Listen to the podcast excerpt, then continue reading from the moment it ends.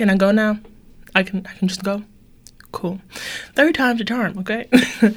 Welcome back to Loquacious Dom, where I'm your host, Dom. We are officially now a music podcast, okay? From here on out, we will be talking all things music, from interviews with artists to the standard show, which will be me giving you the themes, undertones, overtones, and all the in betweens about any of your favorite songs. I asked you guys on Twitter what your favorite songs were, some songs that you considered perfect. Got a pretty long list, so we got a bunch of episodes to record to catch up, all right? And then I'll ask you guys again and we'll just start that over. But I'm just so excited, you guys. This first episode really is the reason the show got a revamp in the first place. I've been having a very hard time like pinning down what I want to talk about. And as someone who loves podcasts, I really, really, really didn't want to just jump into space without being cohesive because as a big fan, I kind of know what it takes to be successful. And consistency is a thing. But most importantly, it's consistent, organized topics. And I was like, I can just come in and talk, you know, just talk. I can come in, I can just do whatever. I can come in and I can just be. And it's like, no, Dominique, you need to be more organized. And I went away. I was having this epiphany moment in my car, and here we are. I'll tell you more about that later. But first, this is where I would put an ad. But since I don't have any ads yet, what I'm gonna do instead is tell you about these beautiful jeans that I got from the Forever 21 in Las Vegas. I bought nine pairs of jeans for about a hundred bucks altogether, and I am so proud of that. so proud. I really need a pair of jeans. I was literally down to like my last three pair, maybe. And I have been wearing like short shorts, which in Texas is fine, but I would want some pants eventually. And um, I have thick thighs, so I tend to like go through jeans pretty quickly. But I'm happy to say that I bought nine pair for less than 100 bucks. So shout out to Forever 21. Um, if you're ever in a Forever 21, please go check the clearance section. You never know what you'll find. You never know. I was not expecting to find all of those pairs of jeans for that great of a price. It was so good. I went back and looked again and got more. but again, this is where an ad would go. I don't have an ad yet, so until I get them, I'm just going to brag about the things that I got on sale and things that I think you should take interest in. Back to the show. Boom. Haha. so I was driving. Story time. I was driving, right? And I was randomly listening to this playlist, and all of my playlists are color coded. Um, I tend to do colors, and then from, well, rewind. All of my playlists are color coded after emotions. So um, the playlist that this was on is nude, and it's called nude because I have this saying of bare ass singing, which is when people just take a song and they just make it much more than music, and they just put all of these emotions and they pack them all in, and they're literally just they're so great vocally that they're just having fun, and it's not even about sounding their best per se; it's about giving the best. Um, it's about making the best melody that can get the most emotions out of you. And that is just taking your shoes off as some church folk would say. And it's just just showing your bare naked ass. And i just think that that is just some of the best things that any musician could ever hope to do in a song ever. So i have the playlist called nude which is to encapsulate bare ass singing right? And this song by Prince is on it, and the song is called How Come You Don't Call Me Anymore. So I was listening to this and I was driving, and I wound up pausing the song as I was just so in love with it. Um, I don't know why it took me so long to find this song, and my I'm so upset because I'm such a huge Prince fan. But anyway, I was listening to the song and I was driving, so I paused it, and then I was like, you know what? This is kind of crazy how he's able to mimic and create these emotions of wanting someone to call you and wanting someone to like reciprocate the emotions that you have for them and them for whatever reason not having the capacity or the desire to give that back to you you know? It's so crazy and erratic how the song has a very jazzy feel to it how it's not a consistent um lyrics, chorus, lyric. You know, it's not consistent in that matter. It's very kind of all over the place. But that's how you feel emotionally when you're dealing with a tug and war um, of a relationship. It's very erratic. It's very crazy. It's very sporadic. It's very un, un what is it? Unqueefed. I think that's the word. If it's not, please check me in the comments. Um, but that's exactly the way you want to feel, or the way you would feel. That's the most honest, quote unquote, way you would feel if you were literally in this moment. And I was just sitting there talking and I'm like explaining the song and I'm going into details as if I'm not talking to myself. Don't judge me because I know you do it too. It's okay. It's okay. We're getting jackets, all right? We talk to our self crew. But anyway, I was talking to myself and I was just breaking his song down to the nitty gritty. And I was like, you know, even at this part, he did this and he did that. And that's just to show how he's kind of a bit nervous, he's a bit anxious, he's, he's a bit, you know, uneasy. And I was like, you know what, Dom? This would be a great pod. and here we are. Before I was trying to do a pod, I was trying to like, oh, I could do it about movies and TV shows because I really love cinema. I do. But then I was like, why? And I even have episodes that I recorded um, around February time, and I did two separate guest episodes, and it was a dope perspective to have. Um, we were covering Malcolm and Marie with Zendaya and John David Washington, and I did one episode with someone who, like myself, is single. I think he's queer. Please don't quote me on that. I don't mean to offend if you are not. Um, and then I did another episode with a woman who's married and's been married for, I want to say, nearly a decade. So it was two very different perspectives on this one movie about a relationship. And it was just. Uh, not that the episodes weren't good, they were. But I just wasn't passionate, you know? And it's weird because I love cinema. I do. But I was just like, this is good episodes. These will get plays, but it's not enough. And like, what do I love more than cinema?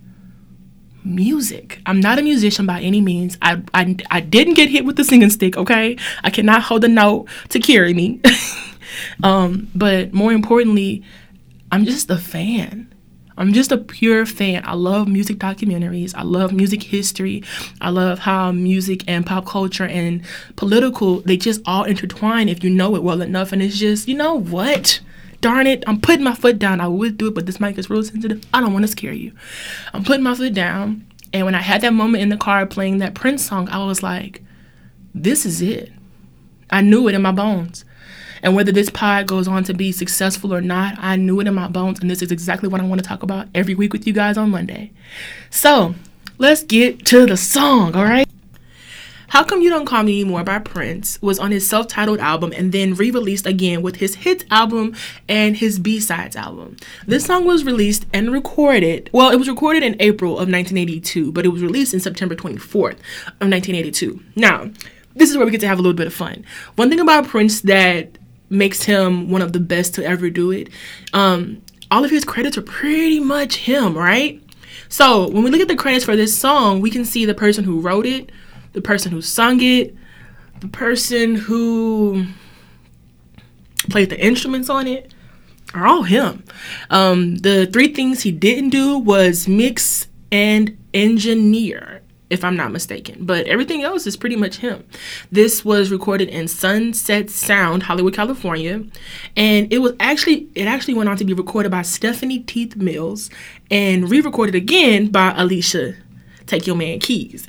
Now, the one thing about this song that is really beautiful is that yes, it's an R&B song, but he really got to play. He really got to play with his voice and he really got to stretch himself and he really got to, you know, be a bit more soulful. Um this song is so beautiful. One of the undertones, one of the major undertones of this song is definitely its jazz influence. It was heavily, heavily, heavily jazz influenced. And I think what he was trying to do with this is that with jazz, a lot of people have a very hard time following it because from song to song, well, not really song to song, from section to section of a song, it's no balance. It's no consistency. It's kind of all over the place.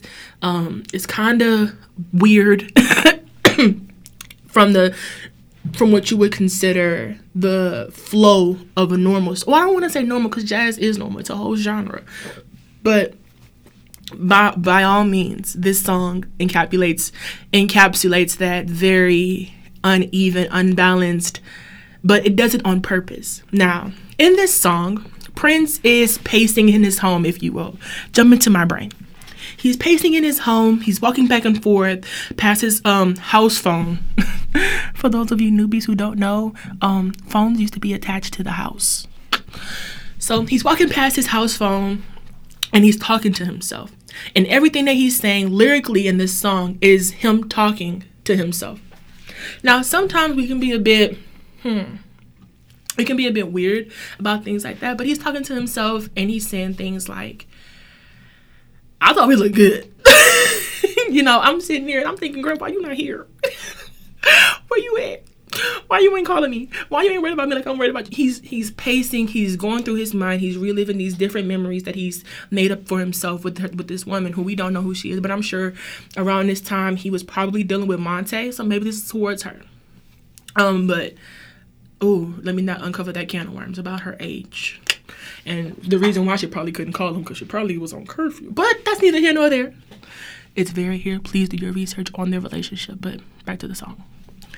So, this song is actually a B side. It wasn't a lead single. The lead single for this album was 1999, which is a huge Prince record. Um, and to say that it came out in the 80s, early 80s at that, it's kind of crazy. But how come you don't call me anymore is about to be 40 years old. it will be 40 years old in like a year. Like that's so crazy to me. I don't know why that's so it's it's weird. It's very very very weird. But anyway, so I want to read to you my favorite part of the song which is definitely the bridge. Um it's right before the outro and I'm going to read these lines to you and we're going to talk, okay? Sometimes I feel like I'm going to die. If you don't call me mama, girl, you got to try. Down on my knees, begging you please. Please. And it drags that out. Oh, why can't you call me sometime, baby? I'm just, it's just one lousy dime, baby. Now, also for the youngins who don't know in the back, let me tell you, when you would use a payphone, you would put coins into the payphone and it would get generate a certain amount of minutes that you could use on it and it would give you warnings like hey you have two minutes left you have one minute left now the price of it would vary but this was in the 80s so it probably was like a dime maybe even a quarter or two to have a hey, this is the call I'm going to make. I got three or four minutes. A dime might have been a bit of a stretch, but maybe a quarter. But I get his point. Anyway, back to the song. It's just one lousy dime, baby. Why can't you call me sometime? Oh, no, no. Now, obviously, he sings it and he has these highs and these lows, and he's shaking his head while he's singing it, so it's kind of uneven on the mic, and it's just very beautiful. But this song is just so, so well written. It's so clever. Um, it starts off with him saying, I keep your picture beside my bed, and I still remember everything you said. I always thought our love was so right. I thought it was perfect, okay? I thought this was me paraphrasing. I thought it was perfect. I thought it was A1. I thought we was in the picture. I thought we was going to the mall to take photos with the girl. I thought we was good. I guess I was wrong. I always thought you'd be by my side. Mama, now you gone. And and then the chorus goes on to say, um, what I want to know, baby, if what we had was good, how come you don't call me anymore? Yeah. Oh, anymore. And again, it just plays into the, like I said, the jazzy, jazzy undertone, jazzy format that this song has. Now, this song only is about maybe 200 words altogether. We have a verse, which is four lines, chorus, verse two, which is six lines, um, with a lot of ad libs. And then we have the chorus again, and then we have the bridge and the outro. But this song, if I'm not mistaken, is definitely like four minutes long. It's very long. Three minutes and 53 seconds. Now, one thing that I thought was kind of dope about this is that Prince let Stephanie Mills, Stephanie Teeth Mills, and Alicia Take Your Man Keys cover it because Prince has been notoriously outspoken about the value of his intellectual property, which is something that was very unheard of, especially for the people of that time.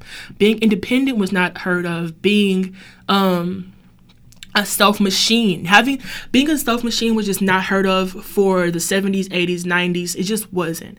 Um, and he was very outspoken when he would do interviews, when he would go to certain events. He was very political in his stance about how he didn't like the record labels being able to own him. You know, I think he had an album named Slave, which was purely, purely, purely in response to his unhappiness with being still tied to his record label. And for those of you who don't know, typically when you sign to a label, they give you um, in advance, right? Um, and I want to say I've read Young Thug's contract a few times, and all them chains in the world, all them chains in the world couldn't blind me from how stupid that looks. But anyway, they they give you so when you go to a label, you say, "Hey, I want to sign with you." all They say, "Cool." So what we'll do is we'll make the contract a million dollars, right? So what we'll do is you have this million dollar line of credit with us at Loquacious Dom Records, right? And when you go out, and we'll give you this million dollars, but you have to pay it back to us one way or another on the front end or on the back end but you're gonna pay it to us. Typically people can't pay it on the front end. That's the whole reason they're getting signed. So they have to pay it on the back end.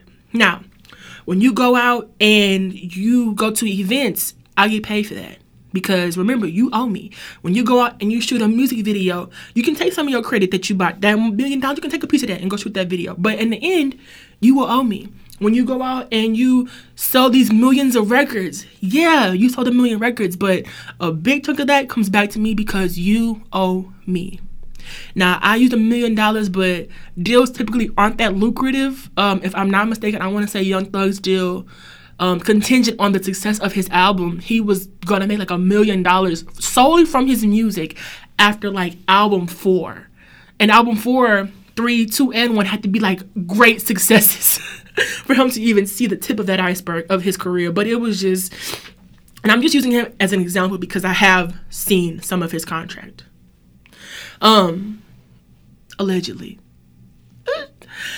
But Prince was very anti that. Prince felt like if I'm playing the instruments, if I'm writing these songs, if I'm putting out this music, if the fans are loving me, I'm on tour, you know, eight months out the year, if I'm the one putting in all of this work, why should I have to pay you? Yes, you invested in me. So you recoup exactly what you gave me. Maybe a little bit more for interest because that's how investments work. But for you to still have this ownership over me is unreal. It's unfair and it's enslavement. And he was very political in that stance and he was very stern in that stance. And when he had a moment to be at an, an award show, he would wear um, slave painted on his face. He would cover his mouth. He started to be actually odd enough. He started to cover himself physically. Like he would wear um, head coverings and things to cover up. Just most of his body was being more covered because he was being very protective of who he was. He even went so far as to changing his name to the artist formerly known as Prince and to making his name a symbol, which I'm sure you can easily find on the internet, because he wanted to make sure that when he restarted and started to make music thus forward, he would be the person behind all of the backing financially so that he would reap all of the benefits on the front end. I mean, the financial backing so that on the back end of that work, he would be the one who reap all of those benefits. And it's just unheard of. It's unheard of. Even artists to this day, there's some of the some of the mammoths in music today are still signed to major labels because they just haven't figured out a way to gain and garner international success without the machine. But the streaming services and Tidal, Spotify, and Apple Music are all definitely changing that. And I wouldn't be surprised if in the next 10 years, a lot of mainstream artists, the top mammoths of the industry, decide to sign solely with a streaming platform because there's absolutely no need for a record label anymore. Not with the presence of social media whatsoever. So I want to conclu- con- conclude. Can I talk?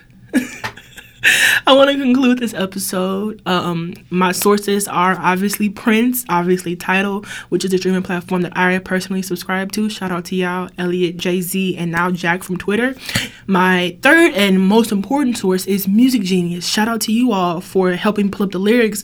Um, and I actually read you guys' background. I didn't use it per se, but I am happy to have read that and have that information. So, Music Genius, Tidal, Prince himself, rest in peace to the music god.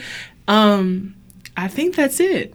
Um, you know where to find me on socials at Dom V Harris on Twitter, Instagram, and YouTube, um, and SoundCloud is Loquacious Dom. But if you have any requests, please put it in the comments, and I promise, promise, promise to always get to everyone's song.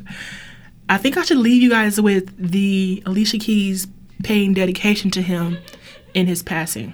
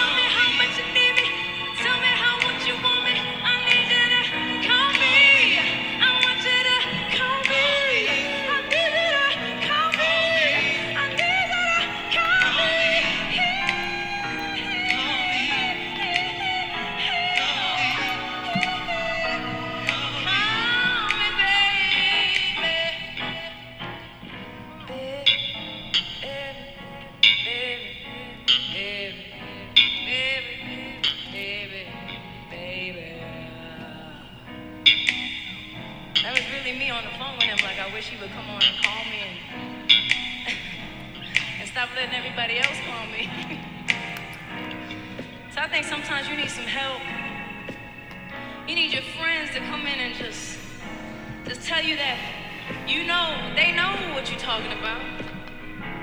So I think um, I need a friend right now. Come on, Whitney.